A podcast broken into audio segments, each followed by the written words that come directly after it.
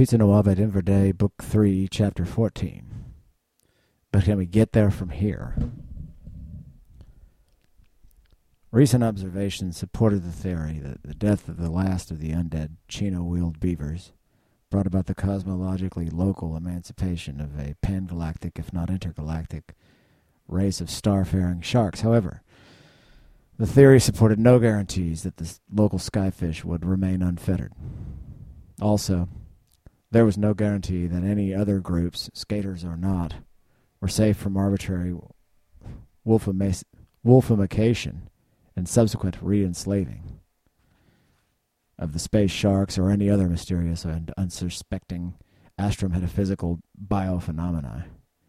Moreover, fundamentally speaking, it was not clear what the particular instigating vector or vectors were that had set off such a surreal and unfortunate chain of events. It was the rollers and the liquors intuition that astronomical mapping of areas and systems to determine which regions are inhabited by the sharks and which regions are not, as well as which regions are and are not experiencing resulting enslavement of their local space fish, was critical for isolating and identifying the root of the problem, other than just qualifying the source as bad karma. Also, to consider what other species might be similarly galactically distributed or similarly susceptible to enslavement seemed to serve the task at hand as well. The girls spent the rest of Tuesday meditating about the cosmos surrounding them in all directions, though it was naturally beginning to rub off on them. Chapel and Crimson were not as supernaturally charged as their White Witch traveling companions, so the couple slept off their road weariness and late-night UFO exhaustion at the hotel.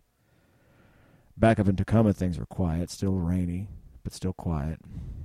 Beautiful and worthwhile as the visiting Bloody Rollers were, the fact that they were on hiatus in California had calmed things down a bit for the gang in Washington state, and it would soon become obvious that the rollers' out-of-town work had contributed to the greater peace in a couple of other very critical ways. Tuesday afternoon, Thompson's phone rang. It was his ex-wife. "Hey, Rick," she greeted. "Hey, Dixie. What have you?" he sang back. I do not think that the werewomen in here will be coming back. Not this time. I have called off the round-the-clock guards which we'd posted up here since that autopsy incident in Oakland, she said. What's happened now? He prodded. Their u- unusually hyper-evolved canine symptoms are gone now.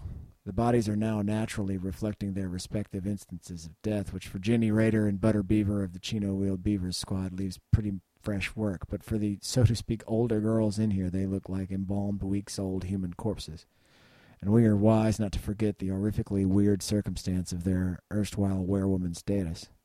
But the only thing observably odd about them now is their death scars various and sundry.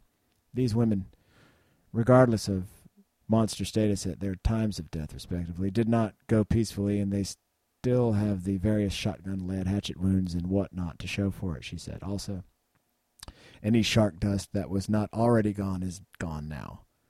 Hmm. I suppose that is good news. If there's such a thing, but we never say never, Dixie, as you know. And you know it. The detective concluded, by the way, some of the girls went werewolf hunting in San Francisco last night. It probably is a sign of the success of the expedition, but to hear them tell of what happened during the hunt does leave a wide open blind alley for more weirdness to come. Watch your back around those corpses. Next time we speak in person, I will elaborate about what they said they saw. Well, roger that, Ricky, she answered, and they hung up. Veronica, Becca, Dusty, and Rainey Roller decided not to make haste back to Tacoma, particularly in light of the fact that their next task at hand, per the consensus reached in the 24 hours following the mothership incident, rather they were mapping the cosmos right where they were, and it would it could be done from the bay just as easily as it can be done from rainy Washington state and without that travel time. We will contact the UC Berkeley Astronomy Department and have them sort us out with some reasonable granularity of intergalactic map tools, and we can color it either occupied or non-occupied, Veronica said. I get the feeling that our activities here last night, with minimal, if any, similar subsequent effort, had the effect of clearing them out of the Milky Way entirely. That is not to say that they cannot just as easily return if allowed to. So we will simply divine their location, mark up our targets on an on a star chart and then project ourselves astrally forth, picking them off from the compromised galaxies, Dusty chimed in. And determining how exactly the various ways in which we might do that is a bridge we can cross when we come to it, Rainey said, because I would still be interested in some physical travel also.